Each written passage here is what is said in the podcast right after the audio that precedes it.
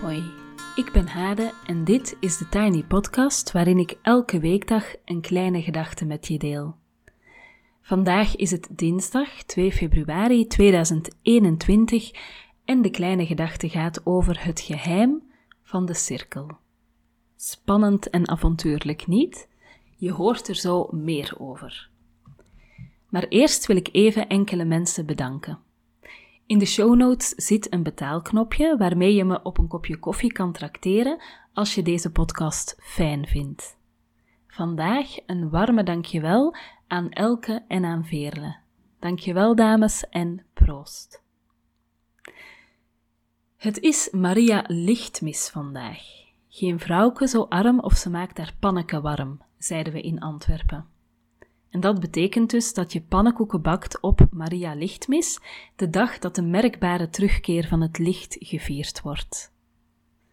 Op het einde van deze podcast vertel ik hoe ik pannenkoeken maak. Uh, want dat is natuurlijk, uh, lijkt simpel, maar er zijn wel wat dingen die je kan doen om het te doen lukken. En op het einde van deze podcast is er ook de wedstrijd waarmee je een liedje van Anne Ermens kan winnen. Maar eerst vertel ik jullie het geheim van de cirkel. Loes schreef het geheim van de cirkel en ik mag haar tekst voorlezen en delen met jullie. Het geheim van de cirkel dus. Als ik zeg een vrouwencirkel, wat denk jij dan? Ik heb gemerkt dat vele mensen nog steeds denken dat het gaat om een soort van heksenkring, terwijl er vrouwencirkels zijn in alle soorten. Van heel zakelijk met toponderneemsters tot heel spiritueel. Ik heb een aantal vrouwen gevraagd te vertellen over het geheim van hun cirkel en dat heeft natuurlijk een knipoogje. Wat in een vrouwencirkel verteld wordt, blijft immers geheim. Als het goed is, zullen geheimen de vrouwencirkel nooit verlaten. Maar wat is er zo magisch aan een cirkel? Dat geheim kunnen we met elkaar wel ontrafelen.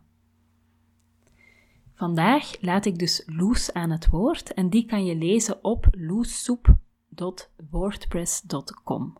Ik zet haar blog, heel leuk om te lezen, heel fijn om te volgen, ook even in de show notes. En voor ik start wil ik ook even vertellen dat Loes in 2019 als Nederlandse naar België is verhuisd. Um, dat is denk ik handig om te weten. En daar gaan we dan. Het geheim van de cirkel door Loes. Mijn eerste vrouwencirkel bezocht ik per toeval. We waren net verhuisd naar België en ik zocht aansluiting, contact, mensen om mee te praten. Conversaties die verder gingen dan: waar in Nederland kom je vandaan? Hoe doen ze dat in Nederland? Wat vind je van België? Ik had al een hardloopgroepje geprobeerd waar ik niet echt aansluiting vond. Ik had een yogaclubje opgezocht en daar leerde ik dat WZC in Vlaanderen staat voor Woonzorgcentrum. Alle andere mensen in het yogaclubje waren 70 plus, de rollators stonden voor de deur opgesteld. Ik denk dat ik een briefje bij de bibliotheek had zien hangen. Ik had nog nooit van een vrouwencirkel gehoord, maar ik was nieuwsgierig. Toen ik las dat je samen ging praten over zaken die te maken hebben met vrouw zijn, wilde ik het gewoon eens proberen.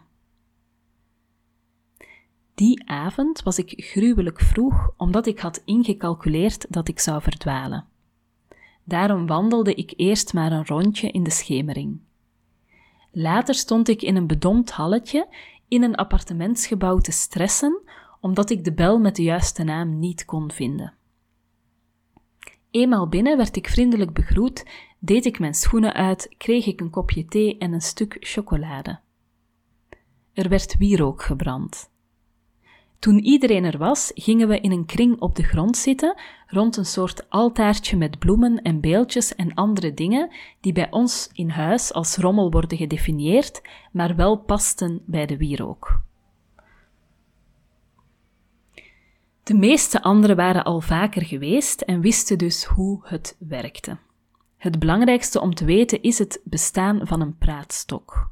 In deze cirkel een houten vrouwbeeld ter grootte van een peer. De vrouw die de cirkel had georganiseerd stelde een vraag, waarna we één voor één het woord kregen. Diegene met de praatstok antwoordde en de rest luisterde. Het was niet de bedoeling dat we op elkaar reageerden. Soms gaf degene die het organiseerde een stukje uitleg. Ik vertelde mijn eigen verhaal en al gauw was ik mezelf niet meer aan het vergelijken. Ik voelde iets gebeuren. Ik werd warm van binnen. Ik voelde me erbij horen. Ik hoorde mezelf dingen zeggen die ik nog niet wist, maar die wel waar waren.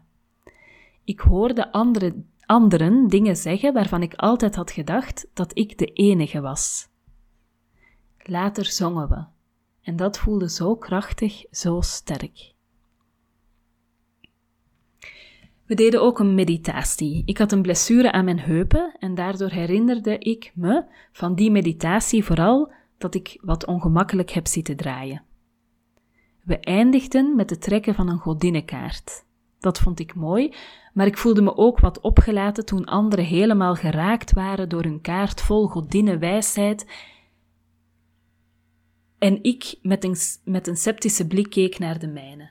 Iets in mij verzette zich. Maar iets in mij was ook geraakt door de verhalen van de andere vrouwen.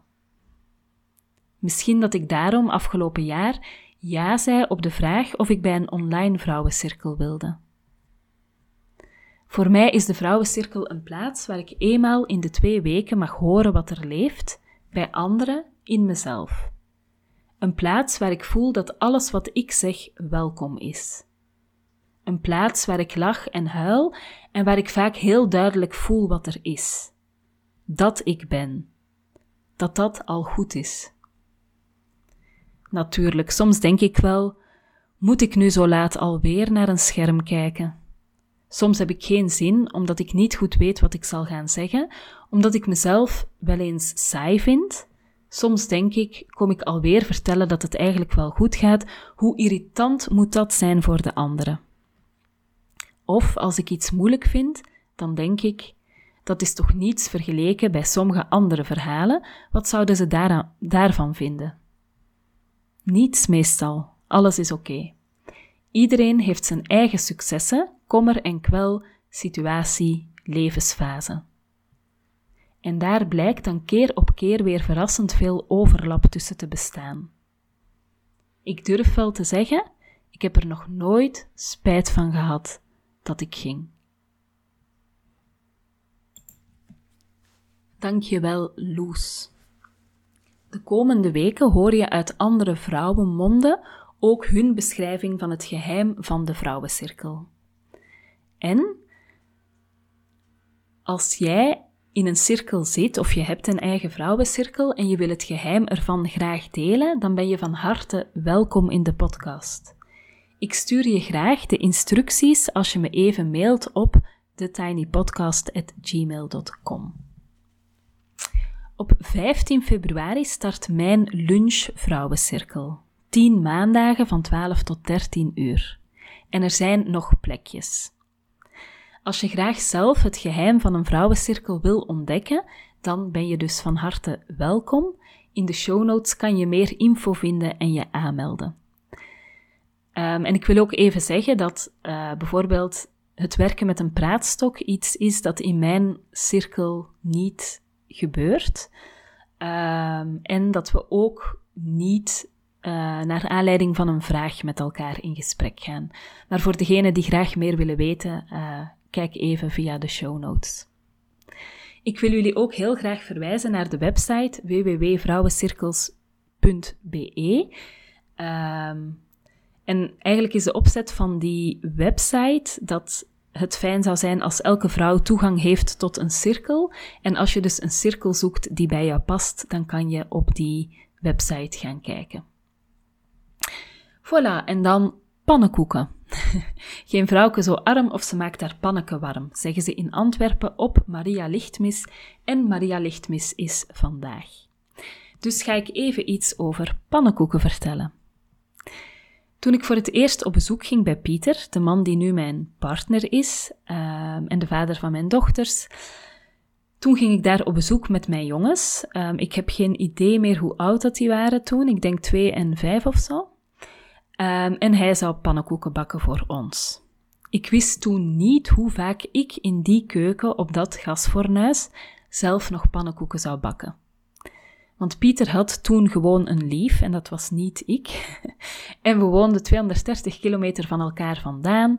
En hij was ook nog 15 jaar ouder dan ik, dus ik had niet meteen een um, relationeel scenario in mijn hoofd. Ik wou dat het verhaal nu was dat zijn pannenkoeken zo overheerlijk waren dat ik als een blok voor hem viel, maar dat was niet het geval. Hij deed zijn uiterste best, maar ik herinner me vooral de scène dat hij met pannenkoekenmix en een mixer in de weer was en dat het alle kanten opspatte.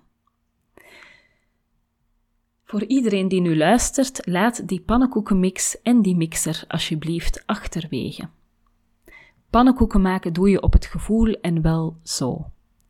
Eerst neem je evenveel eieren dan dat er mensen mee eten. Die eieren breek je en doe je in een kom. En daar doe je melk bij. Ik doe zelf bij vier eieren iets meer dan de helft van een pak sojamelk. Dus waarschijnlijk ja, 0,6 liter uh, sojamelk. Maar dat doe je dus op het gevoel. Um, en dat hoef je helemaal niet af te meten. Je moet echt leren voelen hoe je deeg is. Je kan ook altijd corrigeren. Er kan gewoon altijd nog een scheut melk bij. Vervolgens klop je dat dus los uh, met zo'n uh, klutser, zeg maar. En lepel per lepel voeg je er dan zelfrijzend bakmeel aan toe. En ik zou dus echt niet kunnen vertellen hoeveel, want dat moet je gewoon voelen. Je moet tussendoor kloppen, niet met een mixer, maar dus met de hand.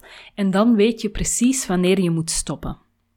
En je moet stoppen als het deeg niet te dik is, want wat ik op de kokschool leerde, waar we dus vier uur gespendeerd hebben aan de les hoe je pannenkoeken moet bakken, um, was dat je je deeg minstens 10 minuten laat staan bij kamertemperatuur, zodat het kan binden en dan pas mag je beginnen bakken. Dus als je je deeg gemaakt hebt en je giet het meteen uh, in de pan, dat is een soort garantie voor falen. Laat je deeg 10 minuten staan, dan is je deeg gebonden, is het wat dikker, wat steviger en dan kan je dus beginnen met bakken.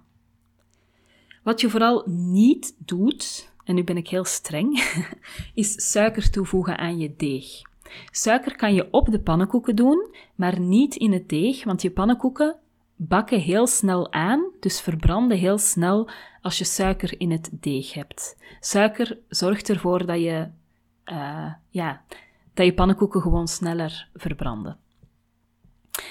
Wat je dan doet, dus je hebt 10 minuten gewacht, je hebt absoluut geen suiker toegevoegd, die zet je gewoon netjes op tafel. Die 10 minuten die uh, gebruik je gewoon om de tafel gezellig te dekken met suiker en siroop en boter en wat je maar wil. En wat je dan doet, is je pan heel warm maken. En dan mislukt de eerste dus nooit.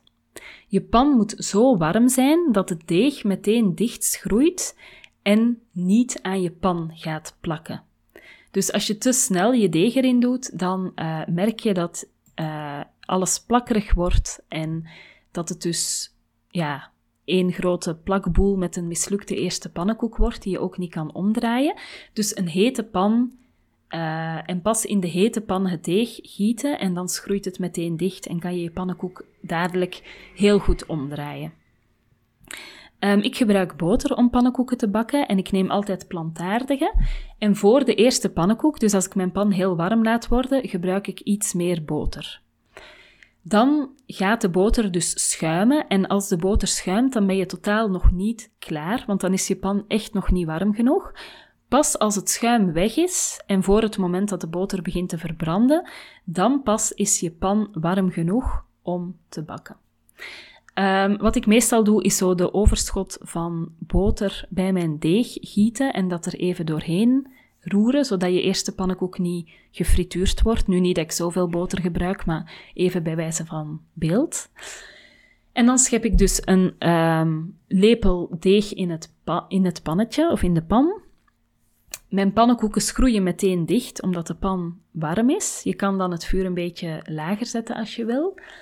En dan is de laatste heel belangrijke regel dat je altijd wacht tot de bovenkant opgedroogd is uh, voor je je pannenkoek omdraait. Want als je deeg van boven nog niet droog is en je draait al om, dan krijg je dus weer de mislukte plakpoel.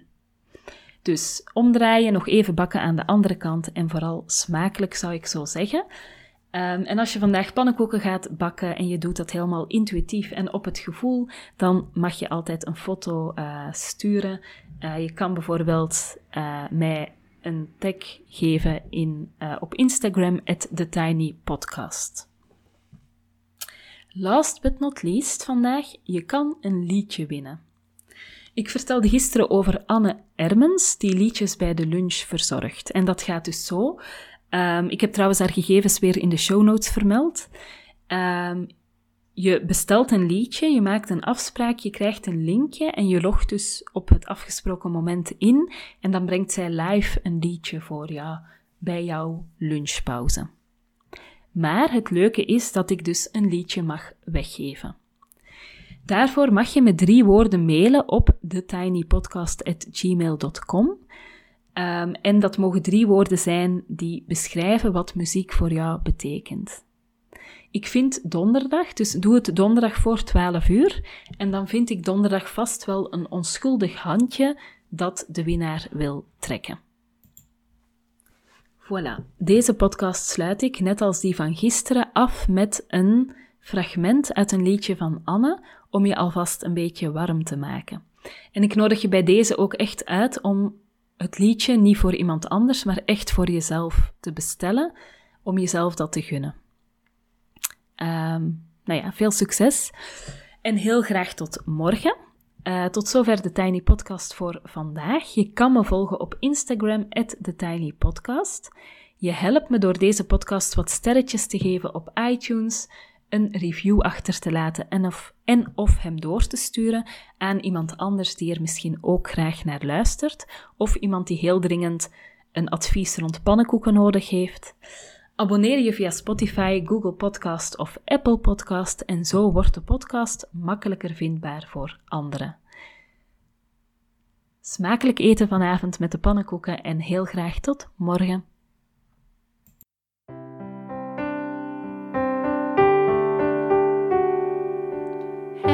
dear friend. I'm writing you again, checking in to see how you're doing. Upside down,